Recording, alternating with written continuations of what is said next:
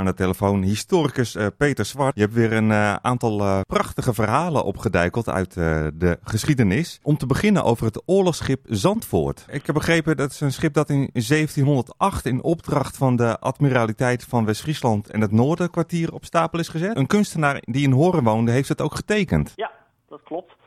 Uh, het, is een, het is een hele bijzondere tekening eigenlijk. En hij is al heel lang uh, in uh, bezit uh, van het Tijlers, van Museum in Haarlem. En eigenlijk is nooit echt de link gelegd met het schip. wat afgebeeld is op die tekening. En het feit dat het een schip is wat, ja, wat, wat in Horen is gebouwd. En wat in opdracht van de Westfriese admiraliteit is gebouwd. En nou, omdat ik zelf bezig ben met een onderzoek naar het schip uh, Huis de Warmelo, wat in hetzelfde jaar is gebouwd. Uh, en wat, nou, waarvan het scheepswrak in de Finse Golf ligt, maakt, dit, ja, maakt die tekening eigenlijk extra bijzonder, omdat het zo'n gedetailleerd portret is. Wat eigenlijk ons heel goed laat zien hoe zo'n oorlogsschip er in die tijd heeft, heeft uitgezien. Ja, en hoe ben je erachter gekomen dat dit dus een schip betrof dat in Horen is gebouwd? Nou, dat wist ik eigenlijk al uh, langere tijd. Alleen ik wist niet dat daar ook een tekening van, uh, van was. Dat is toch informatie die je uit het archief kan, kan halen. Dus archiefonderzoek had al eerder... nou, op basis van archiefonderzoek wist ik al eerder dat er ooit een schip was wat de Zandvoort heet en wat in Horen was gebouwd. Alleen ik wist nooit dat daar een tekening van, van was. En ik kwam op een, op een dag, dat is al enkele jaren geleden, kwam ik in gesprek met iemand die dat, die dat wel wist. Dat er dus een tekening van de Zandvoort was. En nou, 1 plus 1 is 2. En ik hey, dat is aardig. Uh, alleen degene, had, hè, degene die mij erop wees, had, maakte niet de link zeg maar, met dat het, dat het een schip was wat in Horen is gebouwd. En wat dus ook een, een, een schip is wat van de Westische admiraliteit was. Dus die wist van het bestaan van de tekening. En ik wist van het bestaan van het schip, maar ik wist niet van het bestaan van de tekening. Ah, dat is, door dit samen te brengen is het zeg maar weer een stukje completer geworden. Ja, ja. precies. Want het is, het is gebouwd op het Oostereiland, hè? Ja, dat klopt. Op het Oostereiland was uh, sinds het uh, einde van de 17e eeuw was daar uh, de, de admiraliteitswerf gevestigd. En, en ook de pakhuizen van de admiraliteit. En nieuwe schepen werden daar altijd, tenminste nieuwe schepen die in Horen waren, werden gebouwd. Die werden op die plek gebouwd. eigenlijk op de plek waar, waar nu Cinema Oostereiland is, zeg maar. Ja. ja. Alleen hij kende een beetje een ongelukkige start, dit schip. Ja, dat ging niet helemaal goed. Nee, dat klopt. Uh, dat is ook heel interessant. Het schip uh, werd te water gelaten. Het was een vrij fors schip.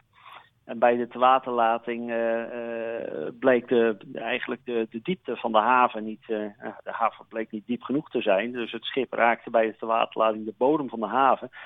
En dat was heel vervelend, want daardoor raakte het schip ook beschadigd.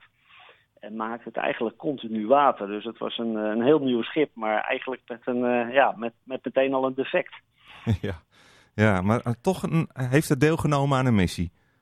Ja, dat is eigenlijk iets wat, wat, waar ik vrij recent achter ben gekomen. Omdat ik wel wist dat het schip op een gegeven moment verkocht is. En ik had eigenlijk uh, het beeld dat omdat het schip juist ook beschadigd raakte bij de tewaterlating, dat het nooit uh, ja, dienst had gedaan. Dat leek me toch wat ingewikkeld.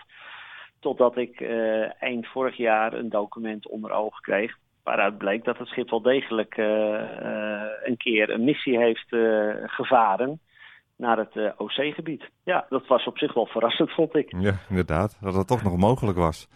Ja, nou, ze moesten wel heel hard pompen, denk ik, de hele reis. Ja. Want het maakt... Kijk, de meeste houten schepen die waren niet helemaal 100% water, waterdicht. Dus er, waren al, er moest altijd wel af en toe gepompt uh, worden om, om, uh, om, het, uh, om het water weer uit het schip te krijgen. Maar dit schip zal naar verhouding meer water naar binnen hebben gekregen. En ja, ze zullen dat pompen of verzuipen. Hè? Dus men zal de hele reis hard gepompt uh, moeten ja. hebben, denk ik. Ja, nou, op, op, ge op een gegeven moment hebben ze het heel verstandig aan Spanje verkocht. Ja, ja ook wel bijzonder dat er nog uh, uh, toch interesse voor was voor het schip. Het, het, heeft dus één keer gevaren. En al voordat het een keer naar de Oostzee is geweest, was er al sprake van dat het schip verkocht zou worden. Nou, op de een van de, om de een of andere reden is de verkoop toen niet doorgegaan. Maar ja, later bleek de Spaanse koning toch interesse te hebben in het, in het, in het oorlogsschip. En die, die heeft het toen gekocht. Ja. maar ja, het is verrassend, want je zou denken, zo'n schip wordt dan op een gegeven moment verkocht voor de sloop. Maar ik krijg sterk de indruk dat, eh, dat, dat de koning hoopte dat hij nog wat aan het schip uh, ook had. Maar het was een beetje ijdele moed, uh, denk ik. Ja, dat was het zeker. Want een jaar na de aankoop, en dat weten we, is het alsnog gesloopt. dus de, de, de, Spanje heeft er niet heel veel plezier van gehad van het schip. Nee, nee, nee. nee. Nou, gelukkig dat wij het van de hand hebben kunnen doen. Ja, ja precies. Ja. ja. Je zei al, dat je bent hier uh, min of meer achtergekomen ook door je onderzoek over het uh, vergat Huis te Warmelo. Ja, dat um, Maar, maar daar is ook weer nieuw, uh, nieuws over, hè? Ja, zeker. Ja. Nou, eigenlijk sinds de, de, ontdekking van het wrak in de Finse Golf en de identificatie van het schip ben ik bezig om, om ook iets meer informatie te vinden over de mannen die aan boord waren van dat schip.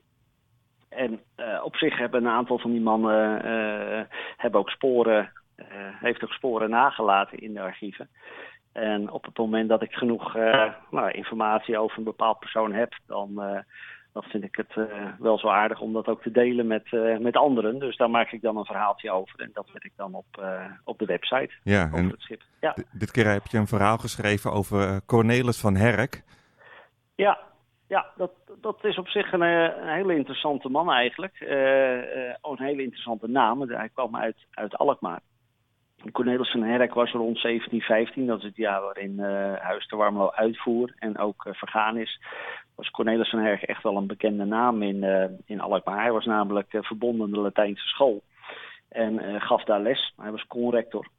En bij mij riep het al meteen de vraag op van, ja, kan dat wel één en dezelfde man zijn? Hè? Iemand die dus lesgeeft op een school, ook al een beetje op leeftijd was. Is dat nou een man die je zou verwachten aan boord van zo'n oorlogsschip? Als, ja. uh, weliswaar als administrateur, maar toch. Maar wat, uh, uh, wat, wat, onderzoek naar die man kwam, kwam al snel naar voren eigenlijk... dat er nog een tweede Cornelis van Herk bestond in Alkmaar. Namelijk zijn, zijn oudste zoon, die heet ook Cornelis van Herk.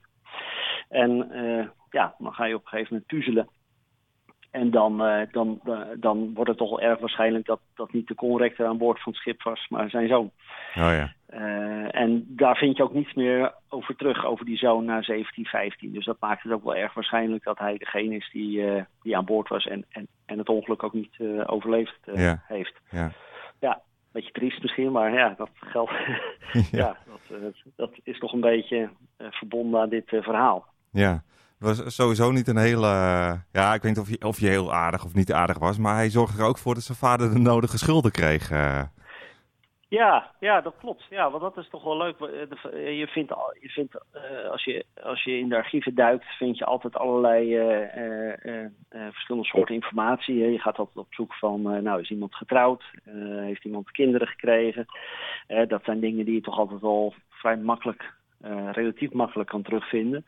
Maar bij deze persoon kwam ik er ook achter dat hij uh, in de jaren voorafgaand aan de reis... dat hij een aantal malen voor het gerecht uh, was gedaagd in Alkmaar, in zijn woonplaats...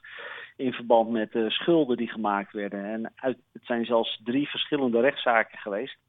En zeker bij twee van de drie rechtszaken zijn de schulden toch al gemaakt door zijn zoon. Dus ja, dat, dat maakt het wel heel erg aannemelijk uh, dat daar toch ook een relatie tussen zit. En ik heb dat niet zo verwoord, maar het zou me niet verbazen als de vader heeft gezegd van... joh, ga jij maar eens even van de zomer uh, wat geld verdienen.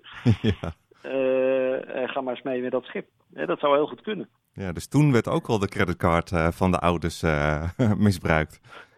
Ja, nou ja, de creditcard. Uh, uh, ik, denk, ik, zoals dat vroeger ook wel ging, je kocht iets uh, in een winkel. En als je een goede relatie hebt met zo'n met zo'n eigenaar van een winkel, dan, dan, dan hoef je geen creditcard te laten zien, maar werd gewoon bijgehouden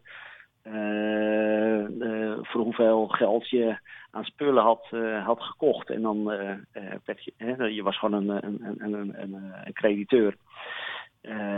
En ja, als de schuld op een gegeven moment opliep, dan zei de winkelier natuurlijk van wacht eens even, ik ga niet meer leveren. Eerst maar eens de rekening betalen die nog, die nog open staat. En dat was dus het geval met, met Cornelis van Herk junior. Ja, ja, wat, Ik, wat ik persoonlijk ook heel leuk vind, want de vader was ook een muzikale man hè? Ja, zeker. En ik denk zijn zoon ook. Uh, uh, zijn vader was niet alleen uh, rector, of conrector moet ik zeggen, op de Latijnse school. Maar hij was ook een van de twee vaste organisten van de Kapelkerk, een van de kerken in, in Alkmaar. en ja, het aardige is dat, dat er een testament, hij heeft op een gegeven moment een testament laten opmaken voor, zijn, voor de verdeling van zijn, van zijn bezit. En uit dat testament blijkt heel duidelijk dat hij, een, dat hij een verzameling muziekinstrumenten ook had. En dat hij ook allerlei muziekboeken had, zowel gedrukt als geschreven. En het is het eerste wat ook in het testament vermeld wordt. En hij, hij uh, bepaalt in zijn testament dat al die spullen, dus de muziekinstrumenten, maar ook alle muziekboeken, naar zijn zoon Cornelis gaat. Dus ja, je mag er toch ook wel van uitgaan dat zijn zoon dus ook, nou ja, in ieder geval een instrument speelde.